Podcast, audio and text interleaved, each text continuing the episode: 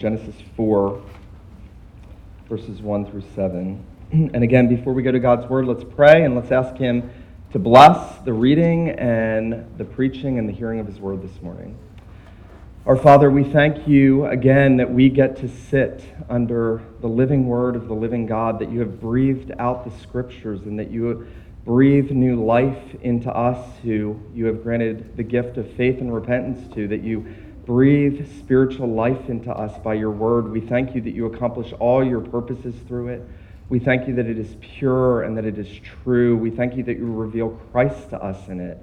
We thank you that you reveal your plan of redemption. We pray that you would build us up in the Lord Jesus, that you would increase our faith, that you would make us men and women who are strong in the faith, who are keeping our eyes steadfastly fixed on Jesus and running the race that you have set us in. We pray, our God, that you would be merciful to us. We pray that you would work in our souls this morning. We pray these things in Jesus' name.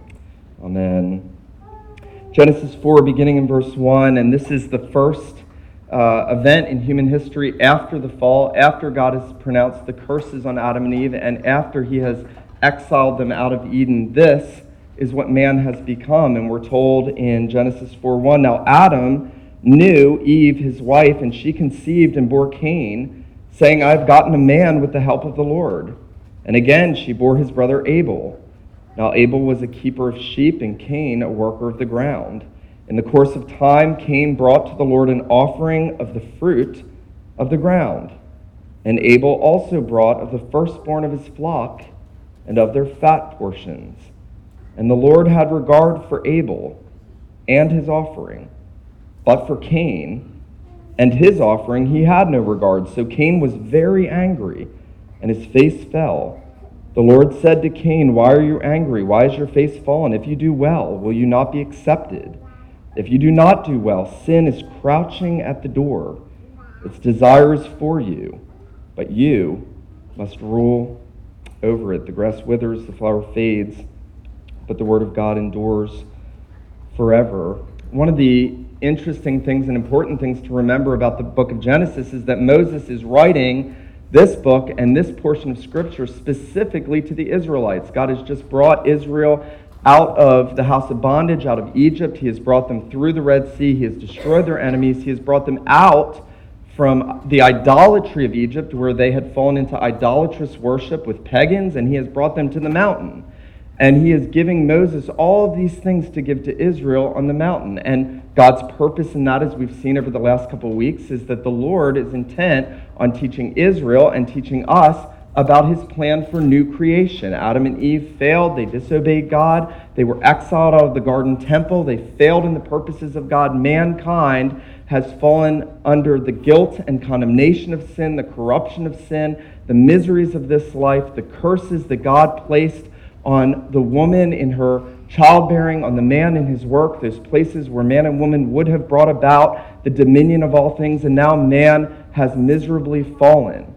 And God, in wanting to explain to his people in the old covenant and to us in the new covenant how far gone man is, has recorded for us in the scriptures the story of Cain and Abel. It's a story maybe you think you know, and yet it's a story that is full of theological instruction and riches. One of the things that the account of Cain and Abel does for us is what the rest of the Old Testament and the Gospels do for us. And it sets out really two religions. It sets out two religions. You have two worshipers in the account of Cain and Abel, two men, brothers, with the same parents and the same privilege and the same nurture and the same pedigree, worshiping God, attempting to worship God, and yet worshiping Him, one by works and one by grace and one by faith. Thomas Chalmers was one of the great Scottish theologians of the 19th century, and there's a story that as he stood before the General Assembly in 1843, a church that was divided in its commitment to Scripture, mixed with ministers, some of whom were faithful and some were unfaithful. Chalmers stood before that General Assembly and he said, he said, Brethren, today in this room, there is one Bible, there is one confession of faith, and there are two religions. What Chalmers was saying is what God is saying in Genesis 4. And that's the story of Israel, isn't it? It's the story of how, how can Israel learn not to trust in their works? How can they learn not to become the Pharisees that they would become in the days of Jesus? How could they learn to be men and women and boys and girls that realize that they are hopeless and helpless and lost except for the grace of Jesus? And it's interesting that in the very first account that God gives us in Scripture, the very first interaction that God records for us after the fall of Adam and Eve with their first sons, Cain and Abel, we have a history of two religions. We have a history of two worshipers that our God would want us to consider this morning. We're going to look at three things. First, we're going to consider the two sons. And then, secondly, we're going to consider the two sacrifices. And finally, we're going to consider the two seeds. We'll notice that Moses tells us in verse 1 Now Adam knew Eve, his wife, and she conceived and bore Cain, saying, I have gotten a man with the help of the Lord. One of the very interesting things about this chapter, because it's one of the saddest chapters in the Bible. Cain, the elder brother, kills Abel because he's jealous, because Abel's accepted and Cain is not accepted. Abel's justified by grace through faith. Cain is not justified. Cain is self righteous and proud and says, I will bring to the Lord an offering. Abel is a man that knows he's a sinner. And in this story, in the sad story in which Cain kills his brother out of envy and jealousy because he is accepted by God and Cain is not, we have this interesting high note at the beginning. We're told that Adam knew Eve, his wife, and she conceived and bore Cain, saying, I've gotten a man with the help of the Lord. Now, why is that interesting? It's interesting because after the fall, man should have no blessings. After the fall, there should be nothing good that happens. After man is exiled out of Eden, he is not deserving of any good thing. He doesn't deserve the air that he breathes, he doesn't deserve food, let alone children. This is really a picture of God's common grace, what theologians call common grace. It is God saying, I will allow men, believers and unbelievers, to still experience blessings in this life, not saving blessings, common benefits. Jesus will tell us, won't he, that we are to be like our Father in heaven who makes his sun shine on the just and the unjust and sends rain on the godly and the ungodly. It's common grace. Notice that Eve is acknowledging she has borne a child with the help of the Lord. God has been gracious in a sense to allow Adam and Eve to populate. Now you may say, how is that gracious. And what's the big deal about that? Here's the big deal God could have wiped humanity off the face of the earth when Adam and Eve disobeyed. But our God has a plan of redemption. And that plan of redemption means that the earth must populate so that at the end of time, Jesus will have for himself a people that he has redeemed out of every tongue and tribe and nation and language that forever will be standing before his throne saying, You are worthy for you were slain and you have redeemed us to God with your blood. In order for that to happen, God permits his image bearers to populate, to have children, to fill the earth again. Though they can't fulfill the dominion mandates by having children and by working, they nevertheless experience these common grace blessings. And we see that God tells us at the outset that Adam and Eve, well, we know later that they had other children, that they had two sons. Now, I think that it's fairly clear that Eve, when she names Cain, Cain, in Hebrew that means acquire, she says, I've acquired a man from the Lord, that Eve has mistakenly thought that God is fulfilling the promise of Genesis 3.15 to send a male redeemer. She thinks maybe this is it. Maybe God's going to make good on that promise. Maybe this is the one who is going to undo what the serpent brought into this world, what Satan brought in, what Adam brought into this world, that he would come, that he would crush the head of the serpent. We are going to be told in 1 John that Cain was of the evil one. We're going to be told that she was completely mistaken. And yet she is hoping, and even with the birth of these sons. And I think there's a principle here for us. When we have children, we ought to be hoping in God's redeeming purposes. We ought to know that God never promises to save every one of our children. That's going to be clear from this text. That's going to be clear from Jacob and Esau. That's going to be clear from Isaac and Ishmael. That's going to be clear from the Old Testament. God never promises to save the children of every believer. I think it's clear that Adam and Eve are believers. They're going to teach their sons how to sacrifice, they're going to teach them about God's redemptive purposes. Why do we hear so little of Adam if he was a believer? Thomas Manton, the Puritan theologian, says that Adam had to bear the reproach of his sin, though even there's evidence that he believed the gospel and was redeemed himself, he would not ever be set out as a hero. Nevertheless, he and his wife trusted God and they trusted God in the lives of their children, and they diligently taught their sons. I think that that's a huge principle for us, though the story ends tragically.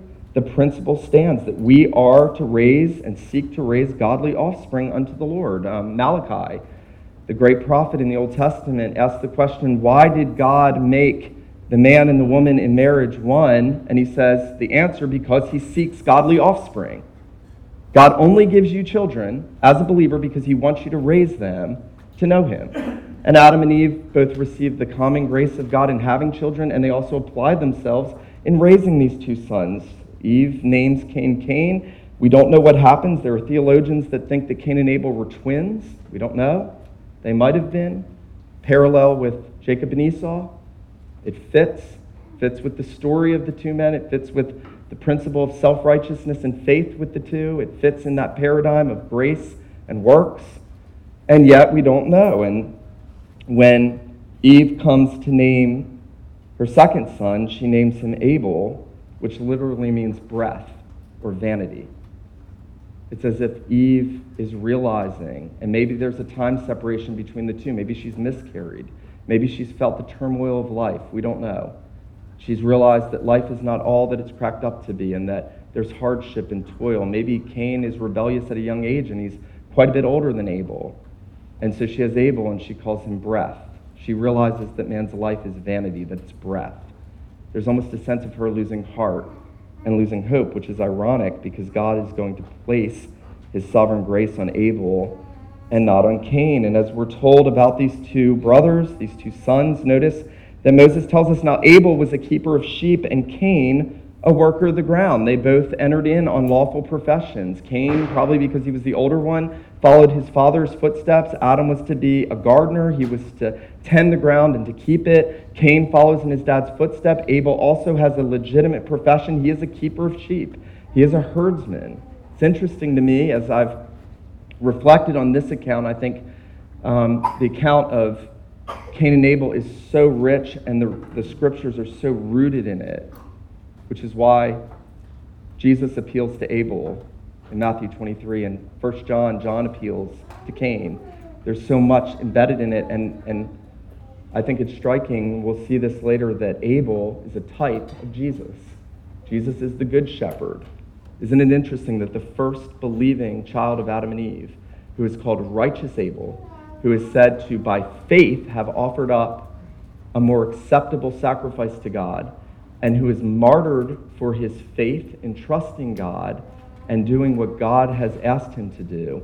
He's a type of the Lord Jesus, the Good Shepherd who gives his life for the sheep. He is going to be the first martyr. Jesus is the ultimate martyr. He is the Savior who redeems in his righteousness out of a desire to please his Father and to bring many sons to glory. We're told that Cain worked the ground and Abel we're told, was a keeper of sheep. Well, secondly, and you'll know well that the story is really centering on the two sacrifices. Notice that we're told in verse 3 In the course of time, Cain brought to the Lord an offering of the fruit of the ground, and Abel also brought of the firstborn of his flock and of their fat portions. Now, there has been much ink spilled on exactly what's going on. There are a litany of people who think that the, the difference in the sacrifice is that that Abel has decided, I will give to God the best, and Cain is given the leftovers. I don't think that's what it's teaching.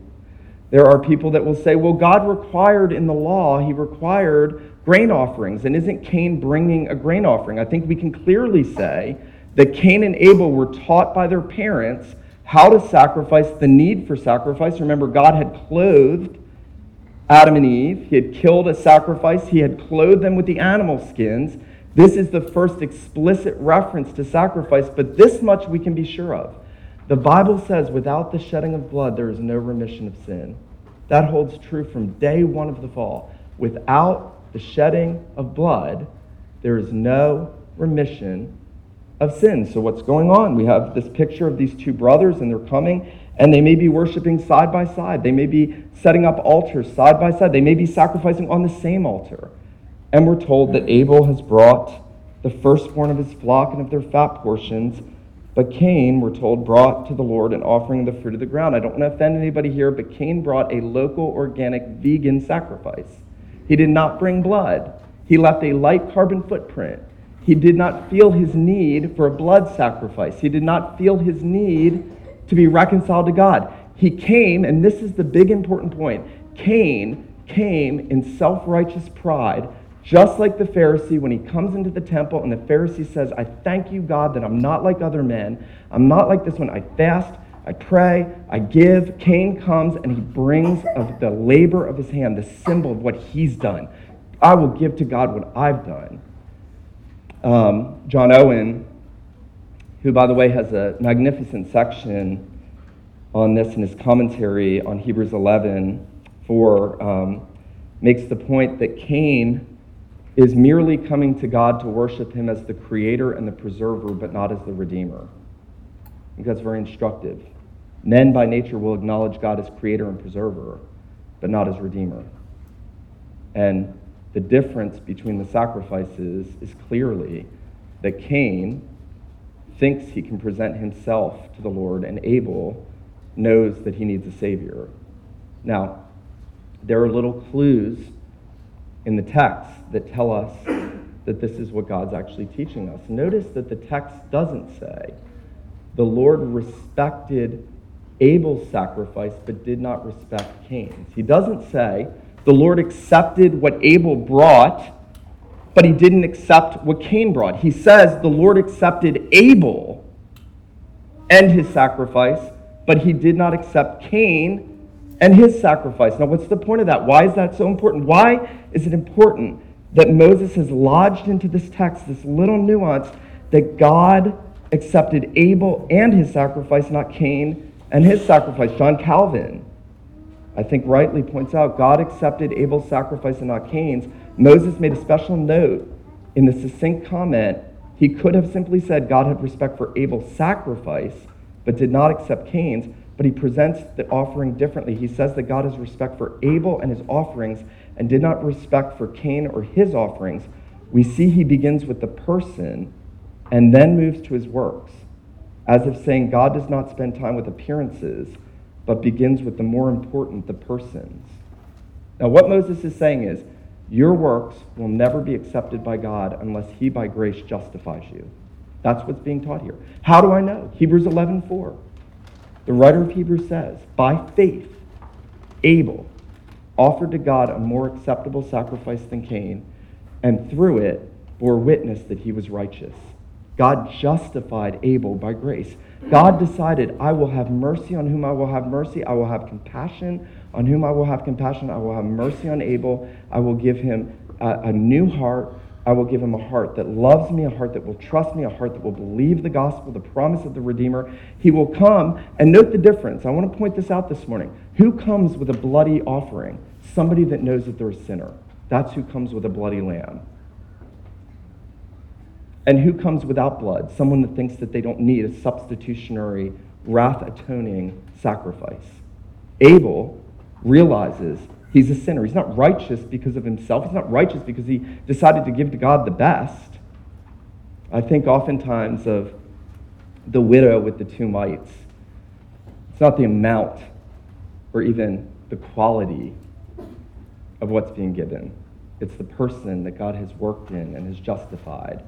Grace and seeing your need for the blood and righteousness of Jesus is the only thing that will animate giving. The only, only thing that will properly animate giving. The widow with the two mites, Jesus said, put in more than all with their money, who put in abundance because she put in out of everything that she had. She wasn't trusting in that. She wasn't trying to merit God's favor. Abel, just like the tax collector in the temple, was probably beating his breast and saying, God, be merciful to me, a sinner. I love um, the way that Martyn Lloyd-Jones captures this, he says, There is one way and only one way into the holiest of all. It is by the blood of Jesus. If you acknowledge that, God acknowledges you. If you acknowledge that, God acknowledges you.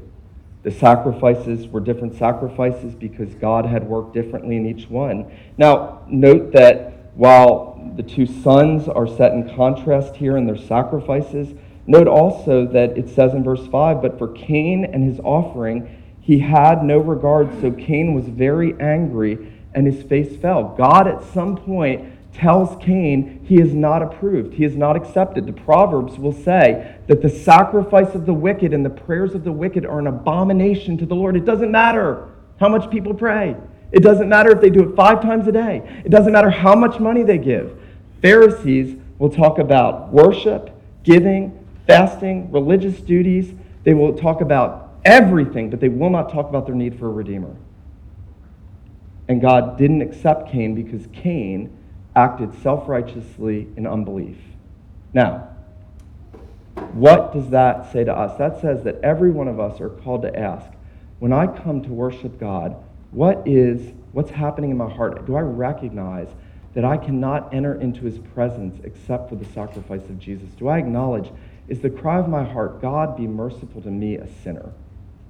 Because I'm going to say this this morning. The constant cry of the heart of a believer is, God, be merciful to me, a sinner. Abel probably didn't live a long life. And yet, all the days that he lived, his prayer would have been as he offered that firstborn, spotless lamb that pointed to the Lamb of God, Jesus Christ. His prayer would have been, Lord, I need the blood shed of a Redeemer. I need you to forgive my sins. I need you to have mercy on me. You know, if you ever get past the cross, you are automatically in the realm of self righteousness and thinking that somehow you can bring to God on your own, in your own strength, because you've been made better, you can somehow now bring to God an offering. And I love this. The, the reformers will often say, speaking about God accepting our persons and then our works, while for justification, for our standing before God, it is by faith in Jesus alone, it's his righteousness imputed to us, our sin put on him Afterwards, though, and Calvin says that afterwards, to a lesser degree, God also accepts the works of his people because they're covered with the blood of Jesus. He justifies the works of his people so that they are legitimate good works. They don't trust in them. Um, interestingly, liberal theologians will often appeal to the parable of the sheep and the goats, where Jesus says, uh, on Judgment Day, he separates the sheep from the goats, and he says to the sheep, Come, you blessed of my Father, inherit the kingdom prepared for you from the foundation of the world. He says to the goats, Depart from me into the everlasting fire prepared for the devil and his angels. And, and the difference in the parable, um, Jesus says to the sheep, Because I was, I was hungry and you fed me, I was naked and you clothed me, I was sick and in prison and you visited me. Um, and he says to the goats, I was hungry and you didn't feed me. I was naked and you didn't clothe me. I was sick and in prison and you didn't visit me. And then, he, and then the most remarkable thing happens. The sheep say, When did we do this? They're not trusting in their works. They're not trying to atone for their sins. They're not trying to bring to God something to appease Him. They're living out what God has made them by grace. They are acting in accord with God's word because they love the Lord and because they trust in Jesus. And, and by contrast, the goats, who go to eternal damnation, they say to Jesus, When did we see you? And we didn't do this. Their whole life was trusting in their works, they were trusting in what they did. Now, I want us to think this morning that none of this will be determined for us externally. I can't look at you and you can't look at me and you can't and we can't say, I know that that person is not harboring self-righteousness in their heart, in their desire to worship the Lord. That's a question that only you can answer before the Lord. Um, I think that, and I've said this before in the past, while we would probably say as believers that we could, we're susceptible to any sin and we could fall into any sin, most of us think we've been cured of our self righteousness. Most of us think, and, and then it surfaces when we judge others, it surfaces when we we get angry toward others or when we get envious of others and we realize we're really seeking acceptance in other things. We're not finding our acceptance in Christ. We're not, we're not able to say, and this is the big thing, this is what Abel could say. Abel could say, Nothing in my hands I bring, simply to the cross I cling. Cain could not say that. Cain was not clinging to the cross, he was not looking for a sacrifice. The writer of Hebrews will say, By faith, Abel offered to God a better, a more acceptable sacrifice. What made it more acceptable? God had ordained that sinners needed a perfect, spotless lamb, and the blood that pointed to the blood of Jesus to atone for their sins. It was better because it was what God had appointed. And it's only appropriated by faith. The only way that men and women will worship God in spirit and in truth is if they have faith in Jesus. When we come to worship, and we should delight in coming to worship. Every Lord's Day, we should want to be in worship. We should long. That's what a believing heart does. It longs to be in worship, and it longs to say, I need you every hour, Lord Jesus. I need you. Cleanse me with your blood. I am so full of sin. Even though you have cleansed me originally, I need further cleansing. I want to know you more. I want to grow my knowledge of you. That's what a believing heart says. That's what the sacrifice of a believing heart looks like. And then finally, we see the two seeds. We've talked about the two sons and the two sacrifices. And yet, as most of you will know, this is really the first exposition of Genesis 3:15. How is God going to put enmity between the seed of the serpent and the seed of the woman? Because when God says that, at that point everyone is on the serpent side. Adam and Eve are they have turned against God. The Bible says that by nature we hate God. All of us, by nature, hate God. We are totally depraved. Our minds are darkened. Our heart is black we don't love the things of the Lord. We hate hearing about the Lord. We hate the people of God. We may not admit that, but we do by nature. That's what the Bible testifies of all men. How is God going to work out his plan in Genesis 3:15? And then we come to the story of Cain and Abel. And this is the first picture of the seed of the serpent and the seed of the woman. I want us to just focus on one aspect today and then we'll come back and look next week at the hostility and the enmity and the murder. But notice that in verse 5, the Lord doesn't accept Cain. He reveals to Cain that he's not accepted. Cain, notice his response in verse 5 Cain was very angry. Natural man, when he's told that he's not accepted if he's not in Christ, gets angry. It angers him. He's at enmity with God. He hates hearing that Jesus is the only way. He hates hearing that without the shedding of blood, there's no remission of sin. He hates hearing that unless you go to God and say, I am a sinner, you will never know his mercy and his grace. Cain, the seed of the serpent, was very angry and his countenance fell. Isn't that remarkable? Instead, Cain should have said, Lord, what must I do to be saved? That would have been a response of grace. If he had been a recipient of grace, Cain would have said, Lord, I wasn't accepted, what must I do to be saved? What must happen for me to be accepted? And the marvelous thing about this section is that God doesn't immediately cast Cain off. Isn't that, isn't that remarkable? Cain is coming in self righteous pride.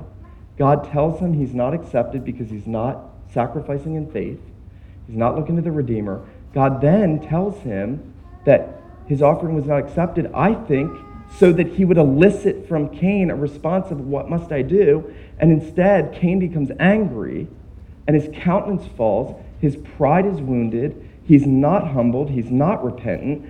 The self righteous person will always say, How dare you tell me I'm not good enough?